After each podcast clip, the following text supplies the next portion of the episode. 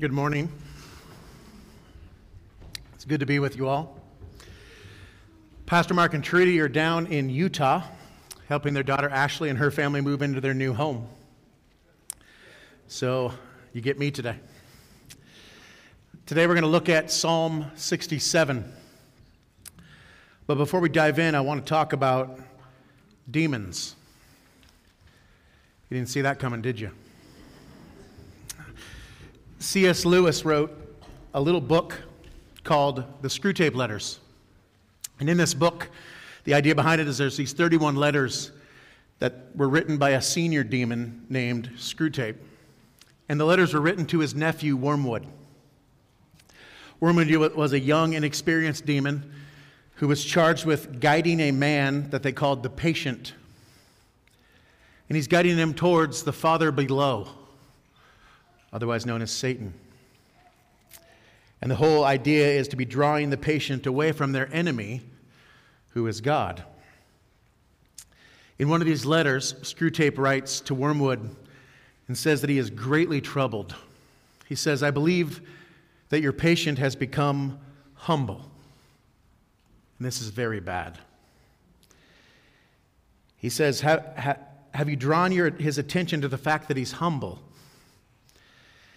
He goes on to give Wormwood some advice on how to ruin the patient's humility.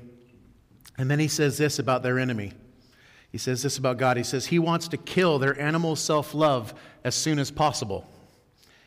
But it's his long term policy, I fear, to restore to them a new kind of self love, a charity and gratitude for all selves, including their own.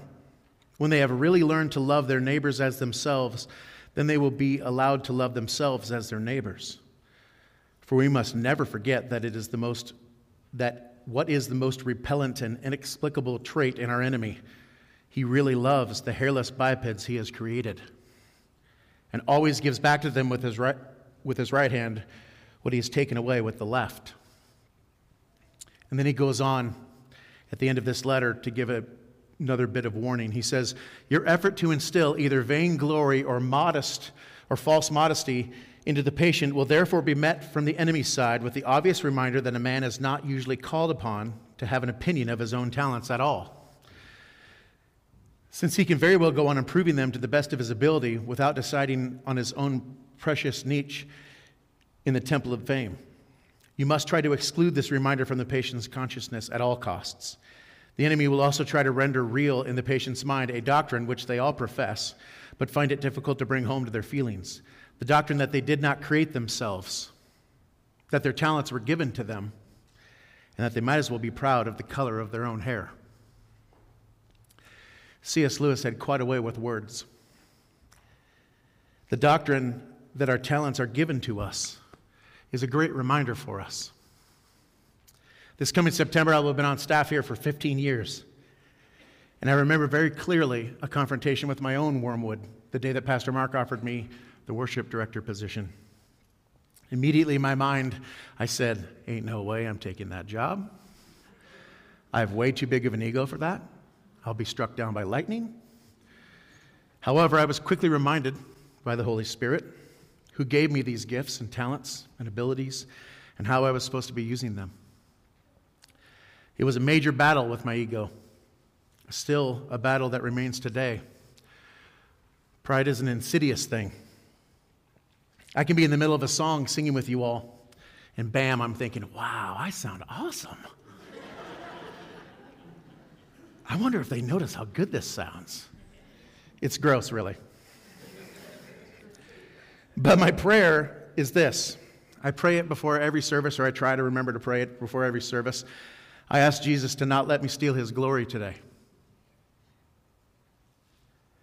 Sometimes it's my prayer during the service. Sometimes that's my prayer during the middle of a song.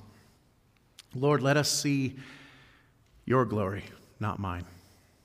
Let us praise you and only you, for only you are worthy of our praise. It's a great prayer.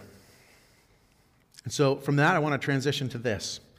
In thinking about God's glory, I want to look at Numbers six, verses 22 through 26 with you. It'll be on the screen. Numbers 6, verse 22 says, The Lord spoke to Moses, saying, Speak to Aaron and his sons, saying, Thus you shall bless the people of Israel. You shall say to them, The Lord bless you and keep you. The Lord make his face to shine upon you and be gracious to you. And the Lord lift up his countenance upon you and give you peace. Interesting note here is that God made it very clear in Exodus that man cannot look upon his face, for if they did, they would die. It's this little interaction on the, on the top of Mount Sinai between Moses and God. And, and God says, or Moses says to God, Show me your glory. God says, No, no, no. I tell you what, I'll have my goodness pass before you. I'll put you in this little cleft of this rock, and I'll cover your face with my hand as I pass by. And then as I pass by, you'll be able to see the end of my glory. So this happens, and, and Moses sees the end trailing of this glory.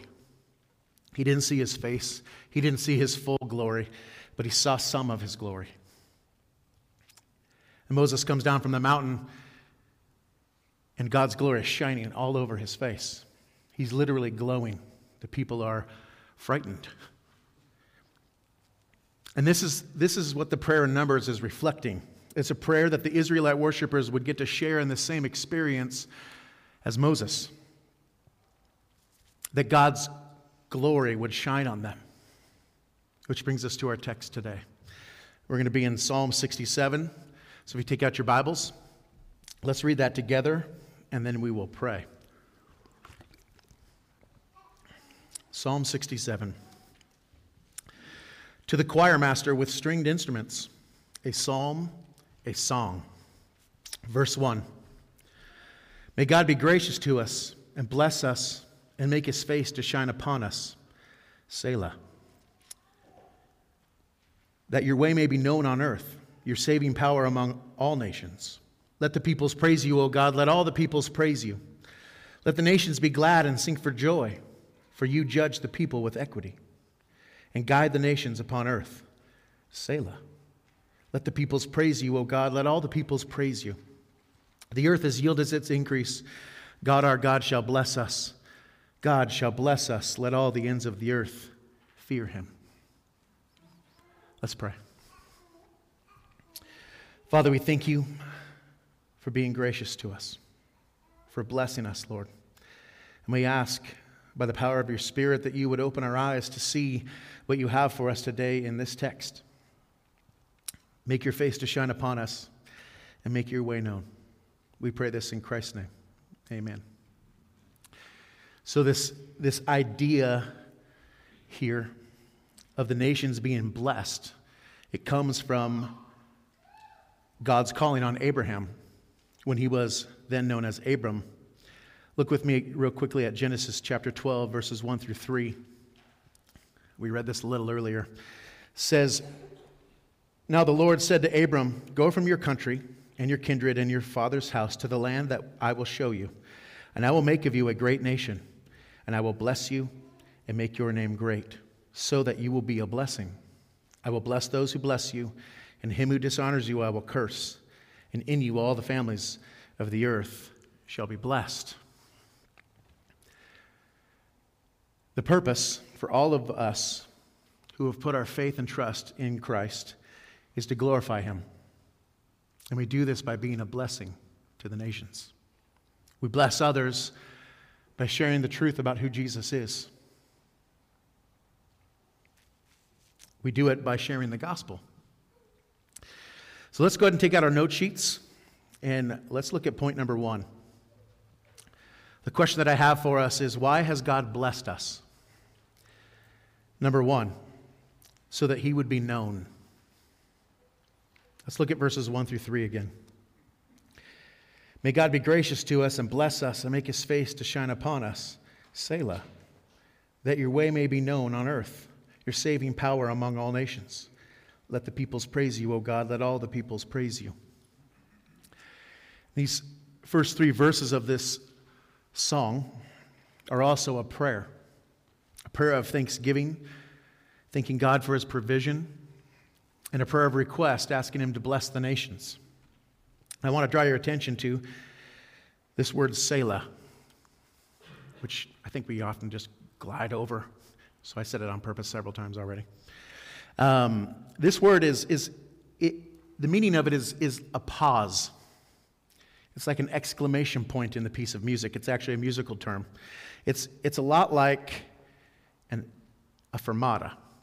How many in here have been in band or choir or some sort of music class at some day, some point? All right, that was about that many first service, too. Yeah, so this fermata, sometimes known as the bird's eye, a little half circle with a dot in the middle of it, sits over a note in a piece of music. And when the band comes to that piece of part, particular part of the music, they get to that note and they stop and they pause on that note and they hold it out. The director is holding all of them at his will as long as he wants to hold it out. I've had some mean directors. And then he cuts it off. And, and, that's, and that's what's going on here. The Selah is a pause, it's an exclamation point. It's pointing to the fact that verse 1 connects to verse 2 and it wants you to pay attention. May God be gracious to us and bless us and make his face to shine upon us. Pause. The question is why? So that he may be known in the earth, so that his salvation may be known to all of the earth. Lord, thank you for your grace and your blessings. And please let your glory shine upon us so that we can be the light to the world. A couple of weeks ago, Pastor Mark took us through the Lord's Prayer. A lot of times, this psalm has, has been referred to as the Lord's Prayer of the Old Testament. You remember the Lord's Prayer Our Father who art in heaven, hallowed be your name. Father, make your name hallowed. Make your name holy. Make your name known among the nations. And verse 3 is a call to worship. Let the peoples praise you, O God. Let all the peoples praise you. It's a prayer that all the people would come to a saving knowledge of God and in turn praise Him. Lord, you have blessed us so that we can be a blessing to others, so that we can be, so that you may be glorified. The psalm also has hints of the Great Commandment and the Great Commission in it. Love God, love others, make disciples. Thank you, God, for loving us and blessing us. And we love others by sharing God's salvation message with them. The psalm is very uh, evangelical and missional. It's powerful. All right, so God wants to be known. And point number two why has God blessed us? So that he would be worshiped. Verse 4 Let the nations be glad and sing for joy, for you judge the peoples with equity and guide the nations upon earth. The psalmist desires that the nations would rejoice over God, calling for this rejoicing over two important doctrines the doctrine of God's judgment and the doctrine of God's providence. If you've ever spoken with, with an unbeliever about God's judgment, I would only guess that it didn't go very well. It usually doesn't, because the idea of God's judgment is not popular among those who do not know Him. And similarly, the idea of God's providence, the fact that He's ruling and guiding and providing for His people throughout all of eternity. But the psalmist here is calling for it. He's saying, Let the nations be glad, let them sing for joy, let them do this because God is a judge that judges with equity, and He is a God that guides His people. The only way the nations will do this is if they embrace the promises of God and bow to the King.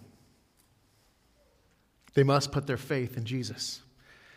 And the psalmist is crying out to the Lord Please let every tribe and every tongue, let all of the nations, let them praise you, Lord. And then as we move to verse 5, we see the Selah again, this pause. It's a longing for the salvation of the nations and a longing for the nations to have joy in God's judgment and providence. Pause.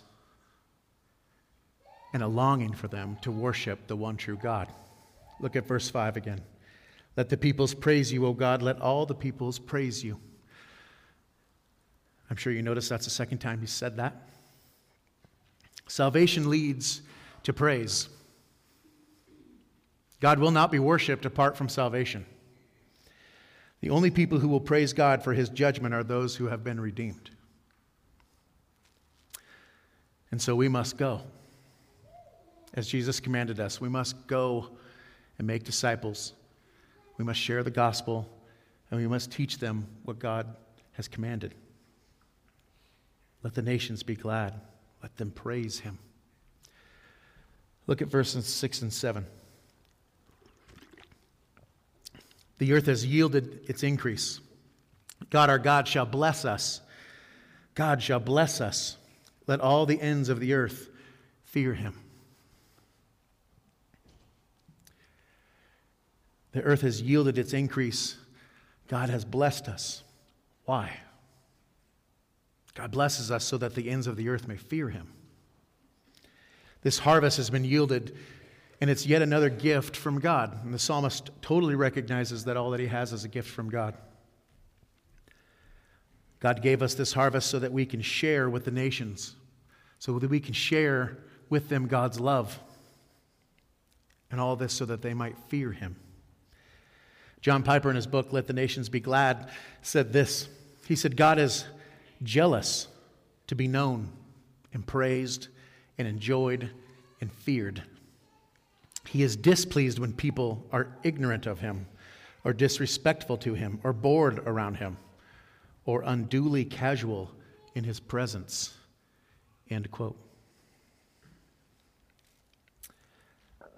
Our God that we testify about in the gospel, he is holy, he is just, and he is all powerful.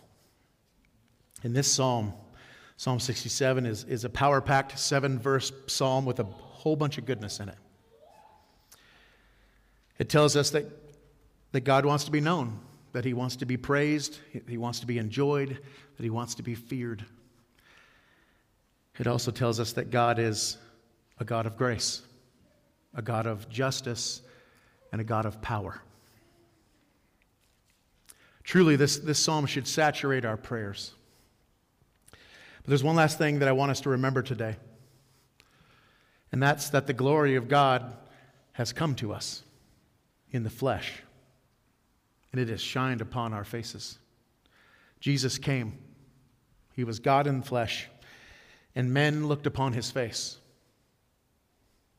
Hebrews says that He is the radiance of the glory of God and the exact imprint, imprint of His nature. Salvation is here. The glory of the Lord is here.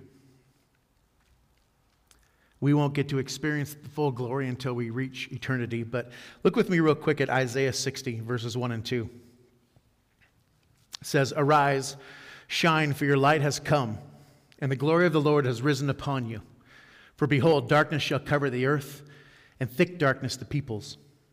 But the Lord will arise upon you, and his glory will be seen upon you. The Apostle Paul picked up on this in his letter to the Corinthians in 2 Corinthians chapter 4, verse 6.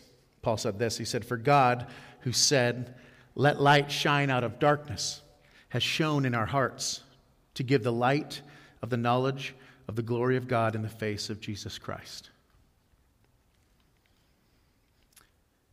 We are called to bring this message to all the nations. Folks, a large majority of us are not called to overseas missions. And so, my challenge is this if you know you're not called, which I don't think you know that for sure, but if you know that you're not called to overseas missions, don't tune out. This is a very missional psalm. But the truth is that the mission is for all nations. And for most of us, the nations that he's speaking about here is, is our families in our neighborhoods. Spokane. They need it just as badly as those overseas. Let the peoples praise you, God. Let the people of Spokane praise you. Let all of the earth praise you. Let's pray. Father, we thank you for your word, and we ask for our hearts to love your glory, Lord, and that we wouldn't seek our own glory. We thank you for giving us your grace and for your blessings. And most of all, we thank you for your Son. Lord, we ask that we would shine for you as we share your gospel with all those that we come into contact with. Let all the peoples praise you, Lord, for you and you alone are worthy. It's in Christ's name that we pray. Amen.